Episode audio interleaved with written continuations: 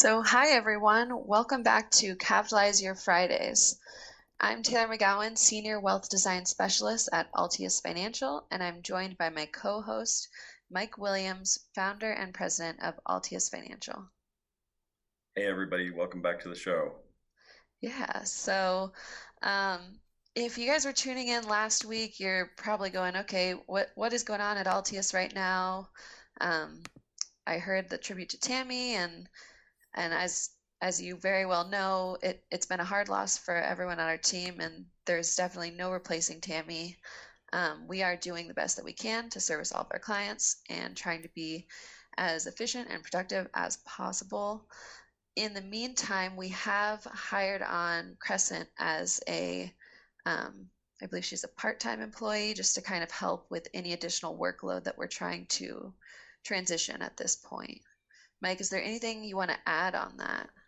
Uh, not a whole lot. I, I felt good about, um, I guess, talking about it last week with um, with you, yeah. and mentioned we're we're in the process. But I think we're doing well. You know, it's it's a challenge, but I think we're doing well, meeting clients' needs and and moving forward. Um, as you said, there's no replacing Tammy. Uh, my daughter Crescent has joined us for, like you said, part time to help support. I've got some resumes of people we're talking to about uh, various roles, um, but I think we're we're on the right track as much as possible.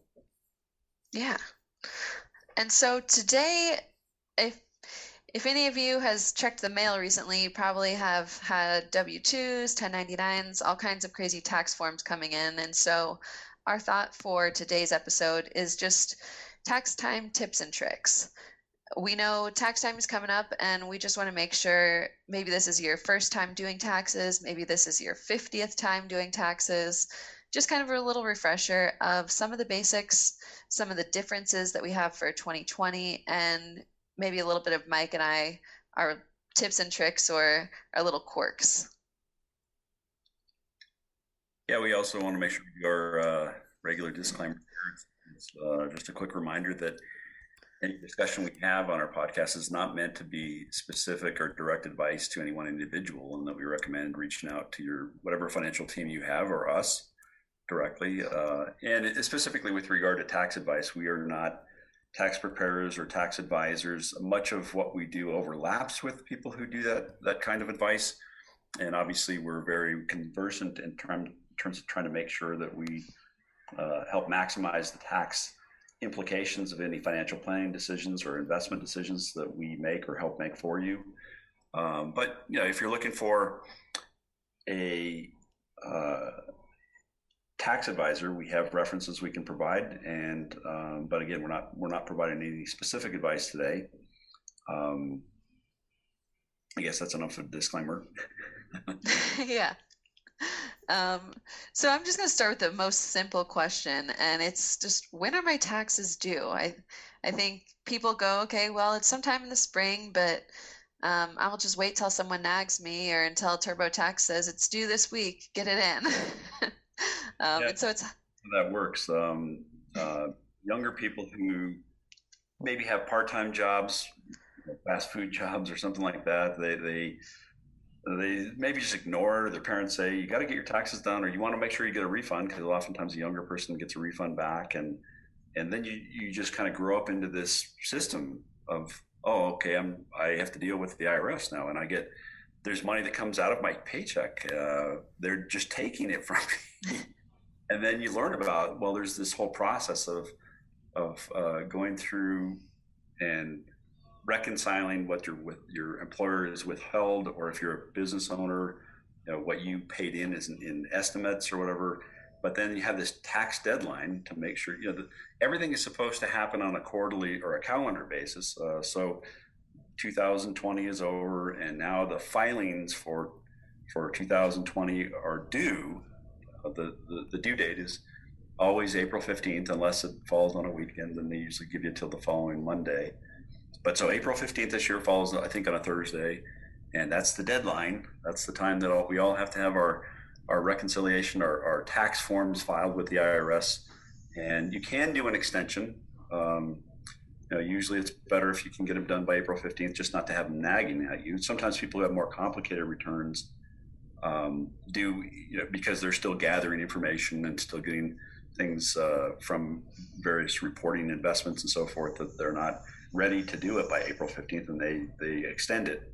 As long as you have paid in what you owe, then you're okay um, extending. The, the, IRS is fine with an extension, but you need to still have already paid in what you owe for the calendar year. Um, and, that's, and, that's, a good thing to emphasize. Um, I know specifically in my situation, me and my fiance were doing taxes, and he said, Well, I don't really feel like writing a check to the IRS. Why don't I just delay my taxes? Why don't I just delay till October? I've got till October 15th. And I said, no, no, no, no, no. You're still going to have to pay them. Wait, what'd you say? I said, I wish that worked. I, you know, just that's, I'll write on my tax return. I just don't feel like paying you this right, right. Um, you know, it's, it, uh, we could go off a little bit on some of the history. I mean, I, you know, I'm a, a student of history and financial history, and um, everyone who files taxes knows that it's, it's a compulsory process. I mean, they're they're doing it with the threat of force. Although it's amazing how much uh, compliance there is in the U.S. I mean, you know, most people in the U.S. go through the process voluntarily and say, okay, I get that they're taking money out of my paycheck, and I get, you know, that this is going to fund our government, and and I need to go through this process of uh, filing. But it is it is by threat of penalty, threat of either jail time or significant financial penalties, and um, so it isn't something you can tell them, well, I don't feel like doing this. Um, eventually they'll, they'll come after your bank account. They'll come after you if you don't, if you don't do it. Um, we didn't always have that system. You know, the, the, it's the uh, uh, interesting history of the IRS or the compulsory taxes, income taxes, at least in this country. Um, we just passed the, the anniversary. I think it was like in February of 1913 that they passed the uh, 16th Amendment that allowed for a uh, income ta- a permanent income tax. Um, they had tried it several times throughout our history before that, um, but it was found most of the time to be unconstitutional. The Supreme Court continued to say this is not constitutional. Um, and so that's why they had to amend the Constitution with the 16th Amendment to say, okay, now we can have an income tax. Uh, but it's been around for certainly my lifetime, your lifetime, anyone who's listening, mostly, uh, uh, you know, unless you're you're getting up there, um, it's been around and it's part of our system now. So it is compulsory. You have to comply. There's a whole process to it, uh, and it usually means filing some forms on uh, April by April 15th. Hopefully, you've done preparation. Your financial advisor has done preparation, or, or done some made some decisions throughout the year calendar year before December 31st, and then we're just kind of gathering the records to make sure the filing is done properly on April 15th. And that can be done by yourself. That can be done using uh, any number of pieces of software out there, or it can be done by, uh, and usually the more complicated returns uh, are done by a tax preparer, a paid tax preparer, uh, an accountant, uh, someone who's actually specializes in doing that. Yeah, well, and so talking about the having a tax accountant prepare the forms or what what kind of forms you're getting, um, a unique thing about this past year was required distributions, which if you're 70 or above, you were probably receiving an annual distribution or monthly distribution um, to equal this annual required minimum distribution amount. And in the last year, if you didn't need those kinds of funds, you may not have actually drawn them. And so I've gotten calls, we probably get a call at least a couple a day of our clients calling and saying, Hey, I know we usually get this other form, and where's that form? So um, you may be used to receiving a 1099R type form. And if you decided not to take any distributions this year, you won't be receiving that form. So your forms that you receive might be a little different this calendar year. And yeah, because of the the pandemic, the COVID crisis, uh, the uh, the Congress made a number of adjustments, and that was one of them where you didn't you weren't required to take uh, minimum distributions out for the year. And and some of our clients elected not to. Some of we advised them to anyway, just depended upon the personal circumstances. But if you didn't get a 1099, that's why. Yeah. And then similarly, you could be saying, well, my 1099 doesn't have an R at the end, but it, I usually get something that's called a 1099. And those are traditionally, the, that's the form that you're getting that's saying, okay, I had some kind of a taxable event. So maybe you were trading something in your investment account or your advisor was doing so for you. Um, but that would be a form that you would receive show, showing a taxable type event. Um, I'm sure anyone who's listening to this probably has already seen a W 2. but if you haven't seen a W 2, that's, um, or if you've always worked as an independent contractor, you might have always had W 9s. So a W 2 or a W 9, I don't know, there might be other W type forms, but you should have something that says, okay, here's my salary type pay or my earnings or my commissions for the year as well. And if you're working for multiple companies, you're going to have multiple forms. So if if you were jumping around and if you're maybe a high schooler that started off working for Burger King and then said no McDonald's, now Wendy's, now Subway, that could be four, five, six W2 forms that you'll have to compile into your taxes this year. Yeah, so the W2 is basically as an employee, you're getting mm-hmm. a report from your employer that they send you a copy and they send the IRS a copy saying, okay, here's what happened. They made this much money and we held this much. And they send that to the state as well. The W 9 is, like you said, uh, maybe there's no withholding, but they're basically reporting that because you're, like you said, an independent contractor. If you're, if you, if you're really more of a business than an independent contractor, you know, the, then you're not getting those reports. Your job is to report to the IRS. Okay, here's what I have in total, total revenue. Here's what my expenses are. You know, there's a whole different uh, set of forms that you're you're filing to report the the nature of your business and the income and expenses that you had that you're writing off. Yeah. Um, There's a whole series of uh, forms that are part of that reporting process and, and part of the filing process. And sometimes people are aware of the 1040, the classic 1040 uh, form that you file with the IRS to, to reconcile your taxes. There are other form 1040s in the past. There were 1040 easies. You got a fairly simple return. Um, but that's the 1040 is basically how people go about doing that filing on April 15th. Yeah. And then you can either do it by hand or you can do it virtually or you can have a tax accountant do it do this work. You could bring them all of your tax documents, your W2, any kind of trading documents that you might have and then they can compile it for you. Um, do it by hand. What do you mean? I mean, I, I used to do mine by hand. Uh, I would go to the library, uh, and the library would keep just hard copies of those forms. Now we can just go to the IRS.gov and say, okay, which forms do I need to file? And so I'll print them out myself, and then I'll fill them out myself.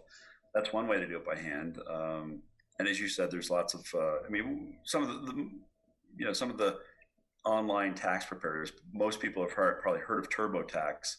You know, it's a company that actually has software that allows you to do your own taxes rather than paying an accountant to do it.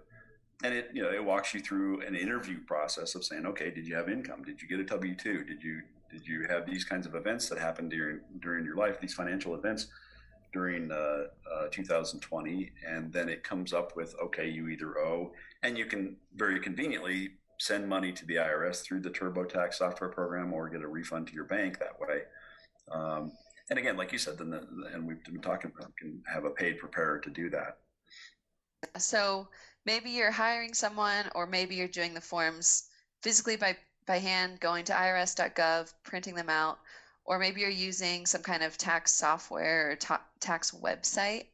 Um, another thing you might notice is a lot of those websites will say, here's the free version, here's the robo advisor version, versus here is the, oh, we have got we've got a real live person on the background and it's a hundred bucks or something, but we've got someone who's going to help you save more money or help you get a bigger refund. And um, and it kind of just depends on your situation. If you've got more moving pieces, if you maybe had a lot of medical stuff this year or a lot of um, charitable donations, or if if you've got moving pieces in your tax process, then it may be worthwhile for you to add something like that.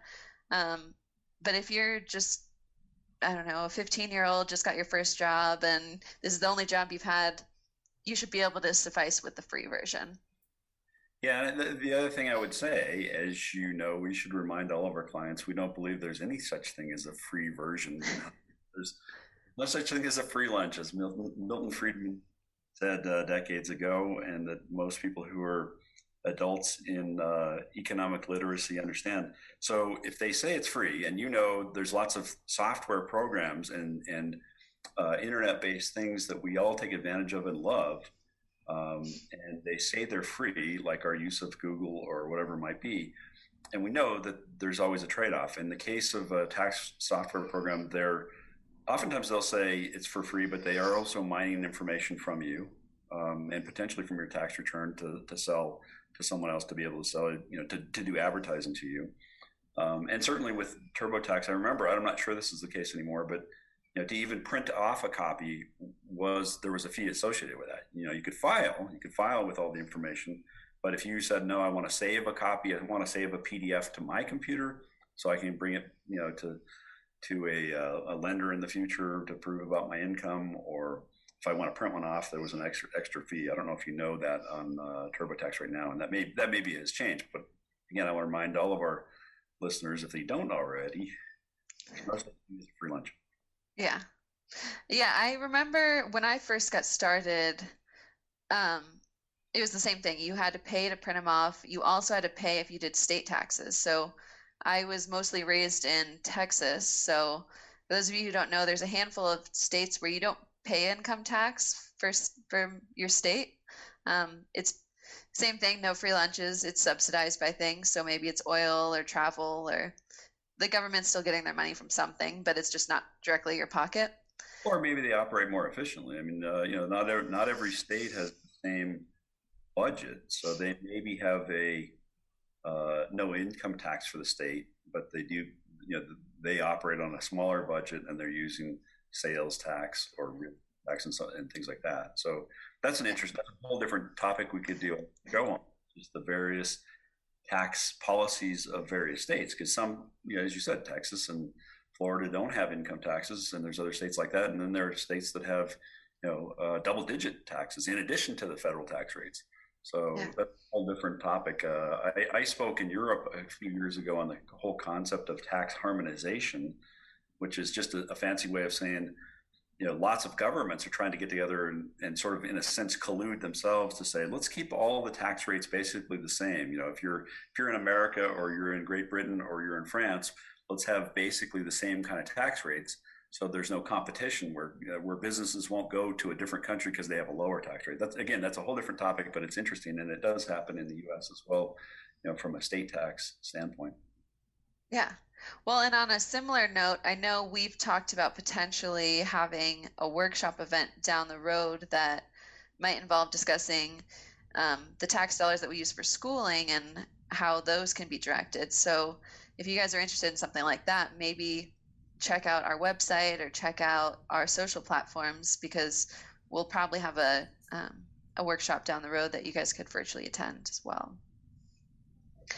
Um, just kind of continuing on the tax process. So if you're going down your your 1040 and saying, okay, I've I've already put in my income, one of the first things you'll notice is, okay, there are these deductions and there are these credits, and so um, a lot of people are like, wait, what? How do I get a deduction for something, or where where did this come from? And the most commonly known deductions and the most commonly known credits are things like student education, your mortgage interest, um, medical expenses, charities. But it's kind of helpful to maybe clarify, okay, what do, what do these even mean? What what's a deduction? What is a credit? And so a deduction is just lowering what your income is for the year. So whereas a credit is actually lowering your tax bill dollar for dollar. Well, it's um, not lowering your income, right? The deduction doesn't lower your reduces your quote taxable income. So yeah. You, know, you you have a gross income, you know, that what your employer pays you or what you earn, and then you start to say, okay, what can I what can I legally do to show less so I don't get taxed as much? And that's where we get to a taxable income. Um, but you're, you're right about making that distinction between a deduction, which lowers the taxable income, versus a credit that actually lowers the dollar for dollar tax, which is a bigger deal. Um, and then, of course, there's things that happen even before you do the 10, 1040 reconciliation or before you actually start filling out that form or your accountant fills out that form. You know, there's things that you contribute to throughout the year potentially that we might advise you to, you know, retirement plans that actually are, are in a sense the same thing as a deduction. They're reducing your taxable income, but they happen before or above the line, so to speak. They happen before you even begin that tax uh, form filing.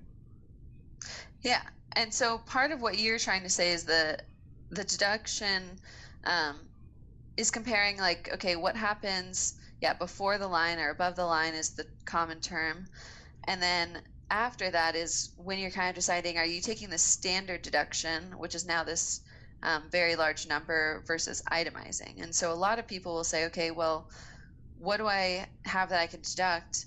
But oftentimes, a lot of that, like your charitable, your medical, those are things that you're either getting a standard deduction or you choose to itemize. So you're basically going to take the bigger of the two deductions. And um, as far as 2020 changes, the standard deduction kind of goes up a little bit every year. It goes up with inflation.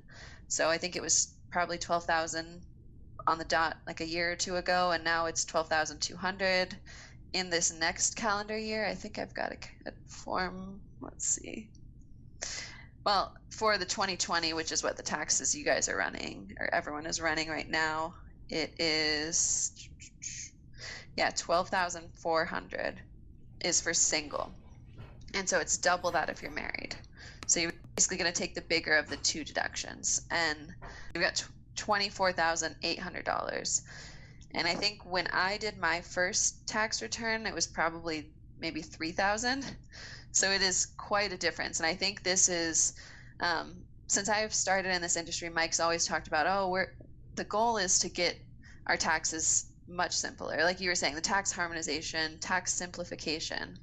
And I think part of that was saying, well, maybe we'll tell people they don't need to itemize that we'll rather than having forms of keeping track of all of their itemizations let's just tell them to take one standard deduction and i think there are argues for and against that. I've i've heard people on the charitable side say well people aren't going to give to charity because they aren't taxably inclined. And um, i think it could be an argument on both sides for that. It can be an argument on both sides as far as that having that larger standard deduction because this is a good point. I mean, it's more philosophical, but it the entire IRS code is designed to do two things.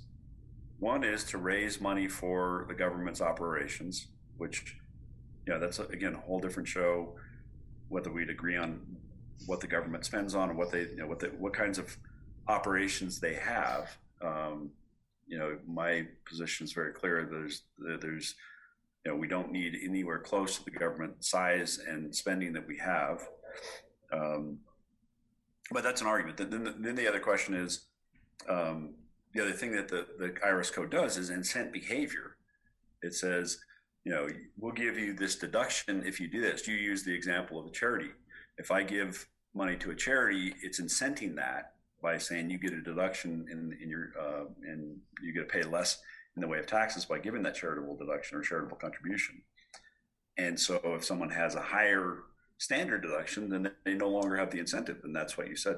Like, you know, a person's not going to, maybe they're less inclined to make charitable contributions if they have a higher deduction anyway. And that's, this is one of the things, one of my major uh, concerns about the IRS code is that it's continually trying to manipulate, I think, people into doing things.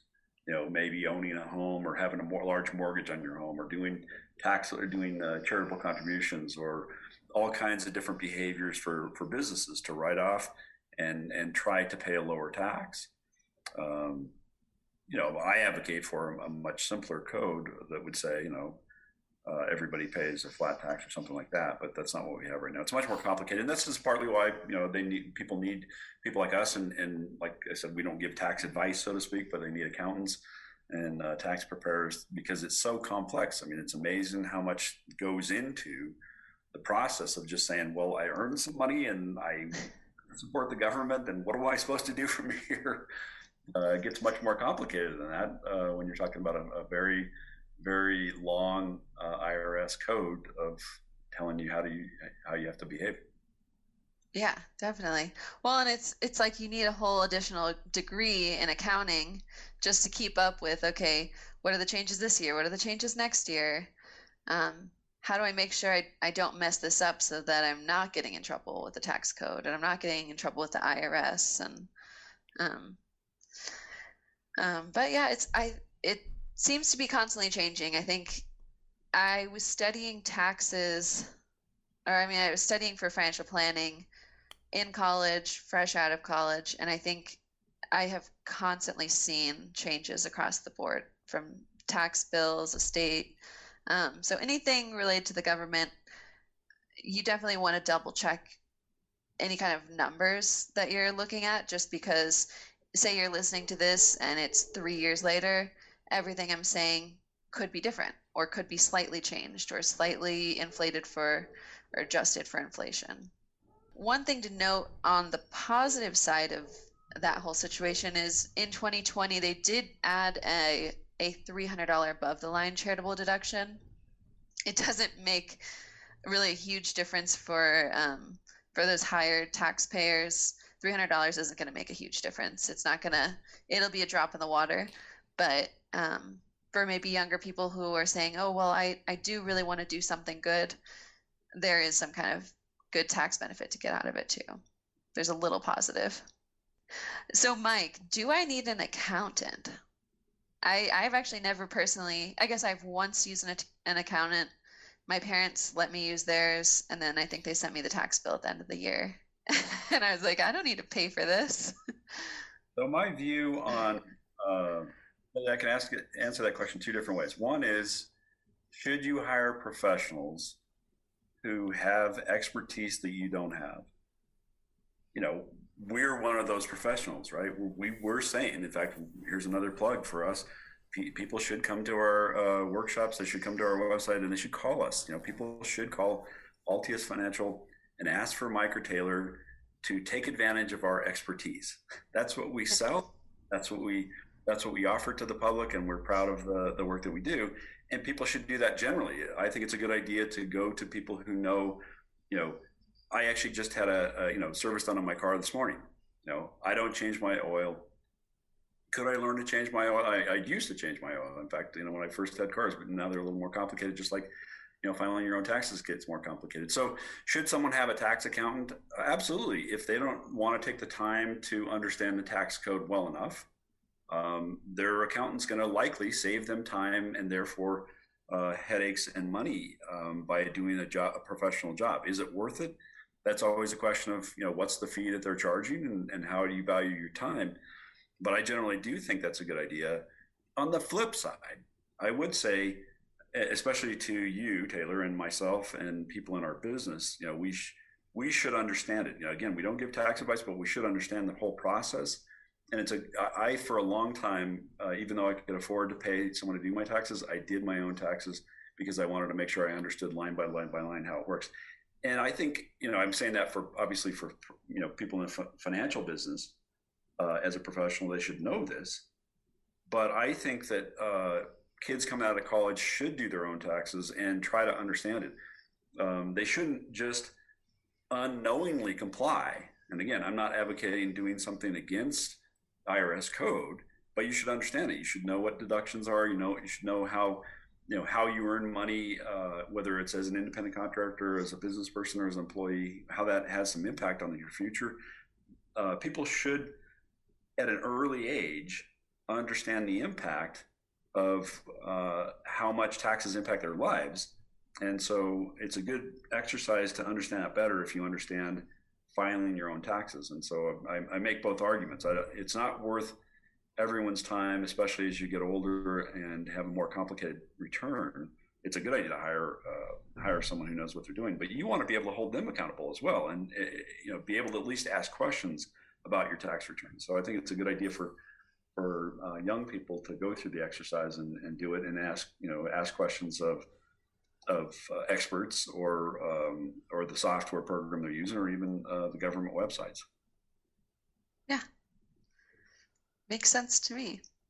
I'll probably this year still do my taxes myself. And I, I told you before this, um, half jokingly, but definitely the true, true story for me was one of my quirky moments is if I have to pay the government, if I'm sitting down writing a check to the government, I'm double, triple checking my work because I already know each pay stub that they're taking X percentage of my money as it is. And that hurts, but it's something that I've like mentally come to terms with. When you have to pull out your checkbook at the end of the year and write them a check to say, hey, I've been paying you the whole year. Here's some more of my savings that I have worked hard for. yeah. If you are doing your taxes, it might also be worthwhile double checking them because I've had times where I just rushed through them really quick and then I thought, nah, I think that number's wrong. And maybe you find something that you hadn't thought of, or maybe there's something different in your plan. Yeah, and that's that's always the case when you've got a little bit more complicated math, and you know even a simple tax return does involve a number of different calculations, and so it does make sense to to do that double checking. And like you said, that can be one of the best learning lessons for someone is if they owe a bunch, you know, even though they may have already paid in via their withholding on their pay stubs, maybe for some reason or another they haven't had enough withheld and they have to pay. And, and that's a learning lesson to, to write a check. In fact, it's interesting. That brings up a sort of an anecdote I like to share sometimes. You know, I, I do think that it would be better if there were no such thing as withholding. Um, that would mean a lot more pain, right, in April, because if no one if no one had any withholding done by their employer, but they still owed the same amount, no one would like to write those checks at all. I mean, yeah. But that means that sometimes pain actually causes for you know causes people to change behavior or change what they want from their government or their representatives, and they might say, "Wait, you know, uh, I don't want to. I don't want to do this." We're kind of numb right now to the withholding process, um, and we you know who we have to blame for that.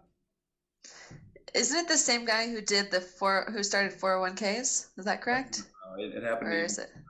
I, I quoted Milton Friedman, who's a wonderful uh, he's a but he's a wonderful free market economist who who I am a, uh, a huge fan of.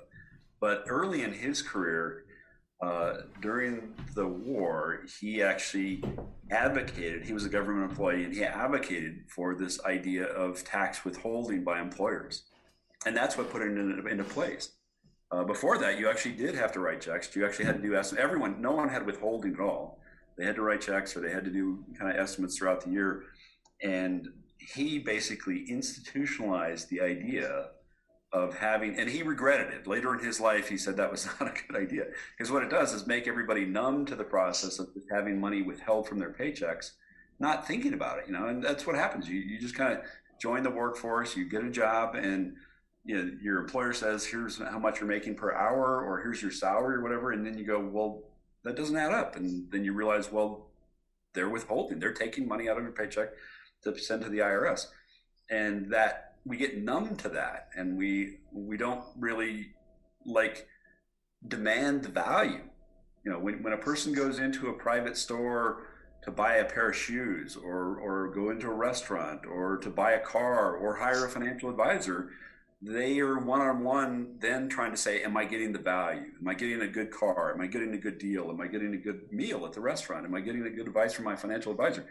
They don't really have any way of doing that because they're so numb to this money just goes out, you know, and okay, every two or four years I get a vote for somebody, and that supposedly is connected, right?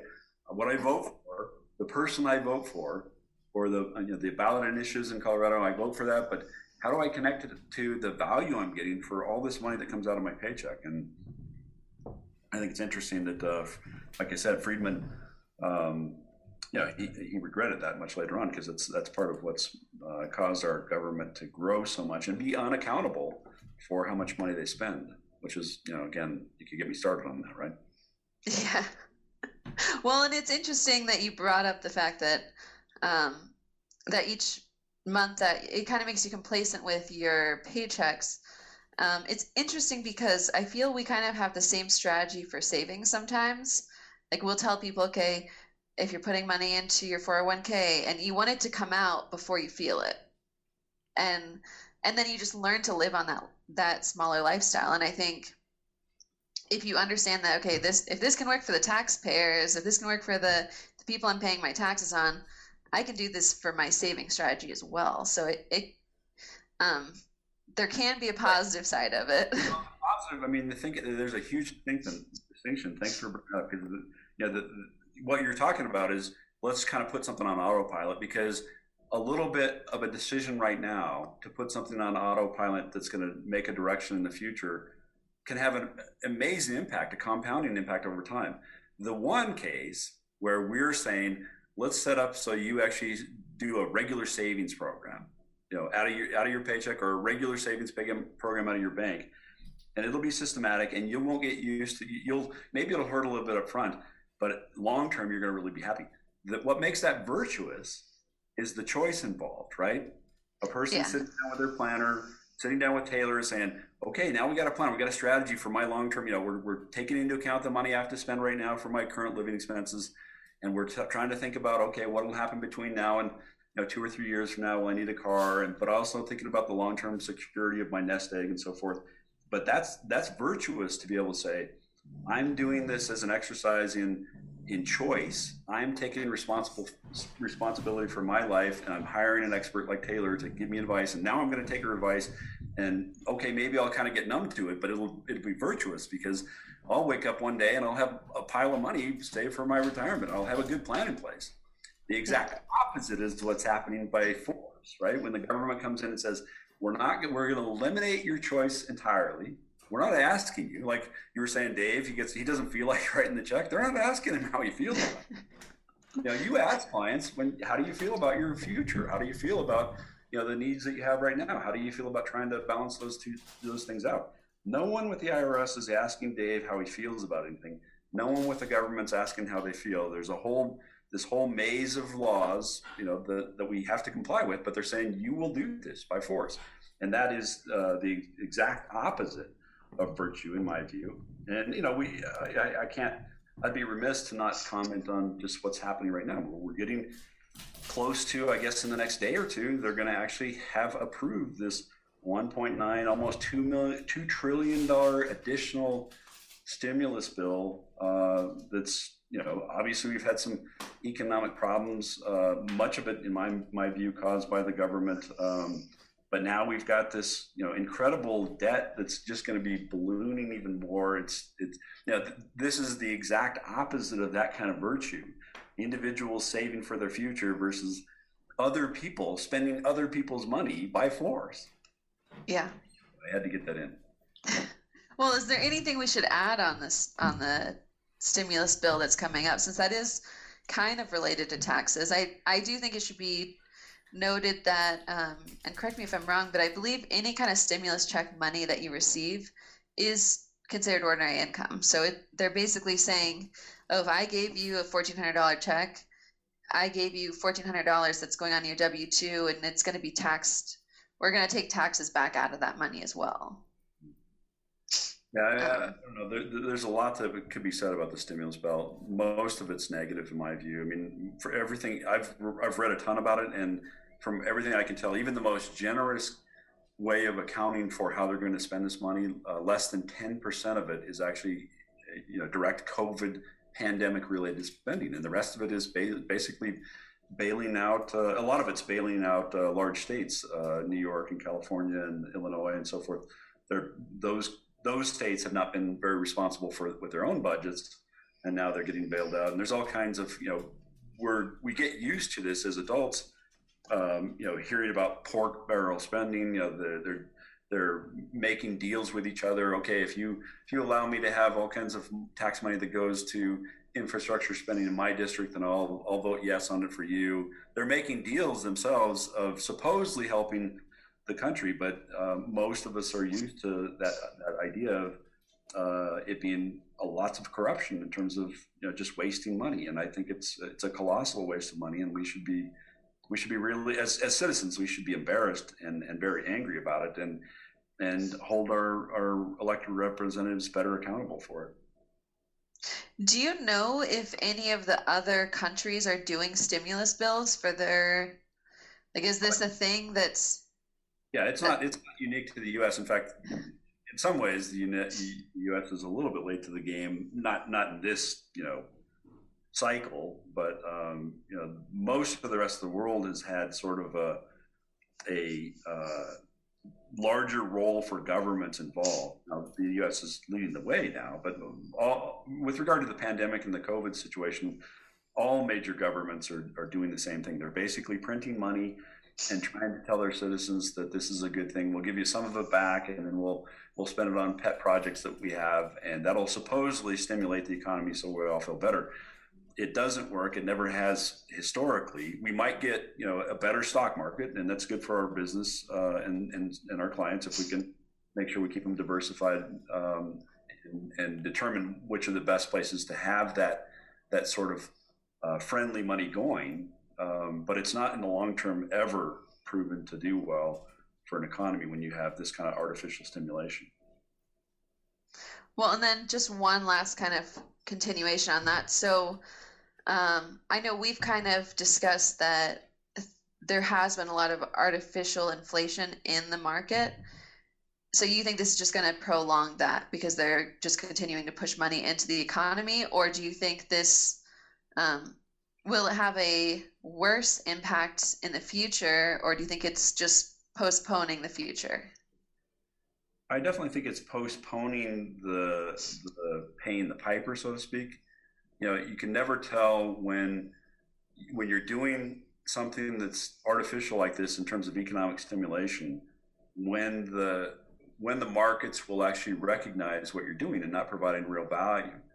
Um, so I think it's possible that we'll see uh, better, uh, re- even better returns on the stock market. Um, but it's it's false in one sense because you know when you're printing money, that doesn't that does create it it creates actions on the part of people who don't necessarily understand the chain of events that might ultimately happen, but it doesn't produce any more value. I mean, just because you're printing money, and that's what we're doing here, borrowing from the future, borrowing from our that does not mean you've actually created any more economic value. It doesn't mean you've created any more on a net basis, more wealth or more jobs or anything like that. It's just, you know, it's basically saying we're going to want to make you feel better uh, by, you know, and, and if you were able to print money in your basement and didn't get caught for a while, you know, you and Dave could go out partying. You could take more. Um, but eventually, someone would realize, wait, that money had to come from somewhere. That actually had to be real wealth that was represented there. And so someone is going to be holding the bag there. Um, and it, you know, as I've said plenty of times, in every other case, in your case, in my case, in Dave's case, if we did that, we'd be arrested. But that doesn't happen with the, the whole construct that we have uh, through Congress, through deficit spending. And, and it's unfortunate because it's basically the same principle. Now, not every economist out there necessarily agrees with that, although virtually um, virtually all the honest ones do now. There are people out there who say we can print our way uh, out of out of uh, recessions and we can you know, borrow our way to prosperity. But anyone who anyone who thinks of, of reality that way is just deluding themselves and whoever's listening to them. Okay. Sorry, I, I'm like I don't have a way to. I mean, I could say no, no, no, you're wrong, or um, I I wonder if there would be a point where where you could print to a solution, but I think then that comes down to the fact that in my mind I feel our our government debt's never gonna be paid off because it's been there my whole life.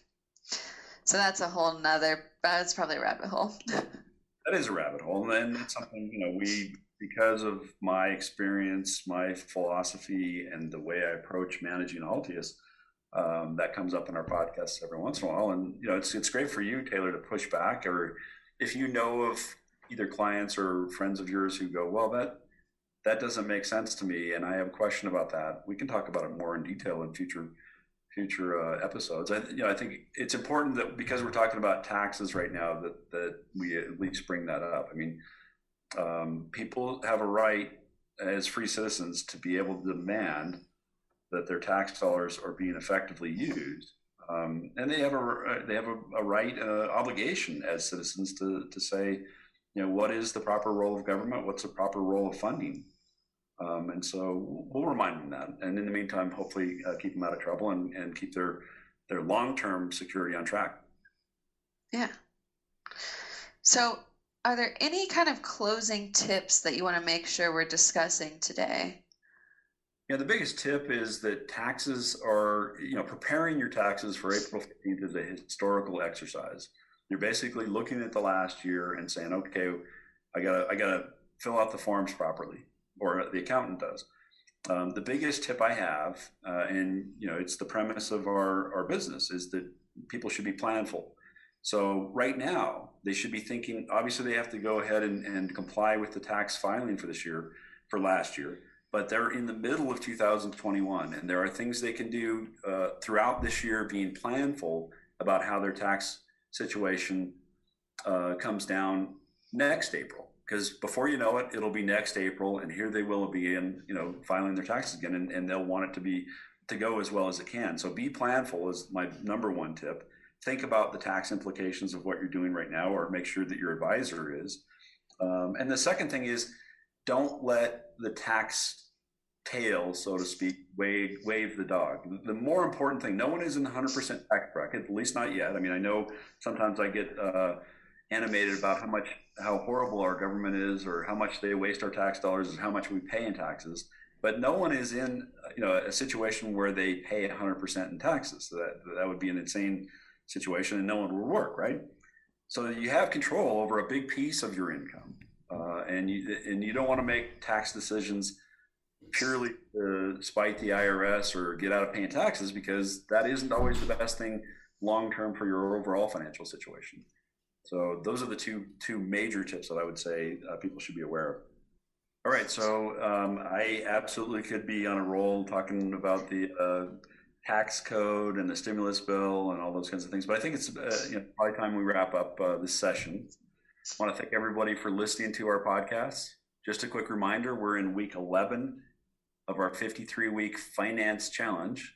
And we invite you to follow, like, and friend us on Instagram, Facebook, and all the social media. All of our platforms are saved as Altius Financial, all one word.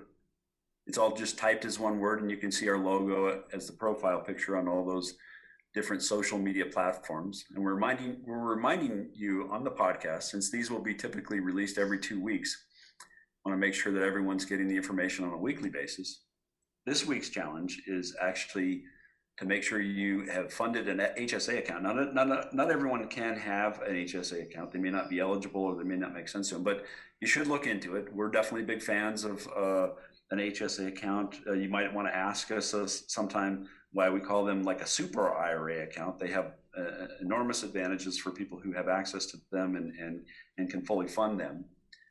They can be invested for, for growth and actually be allocated to stock or stock based investments. They grow tax deferred. They actually get a deduction up front and they grow tax deferred. And as long as you use them for qualified medical expenses, they come out tax free. And that's sort of why we call them that super IRA because they have those three three benefits as far as taxes. So you should be taking advantage of our or, or keeping up with us on the, the 53 week challenge, and that's this week's challenge. If you're interested in setting up an HSA, have any questions or comments or thoughts about the process, just give us a call, send us an email, michael at altiusfinancial.com or taylor at altiusfinancial.com. You can definitely call us on our number 303 584 9271 or check out our website. Thanks everybody for joining us. We're happy you're sticking with us. Have a have a great Friday have a great weekend, and we'll look forward to talking to you soon. Yep. Thanks, everyone. Have a great weekend. Thank you.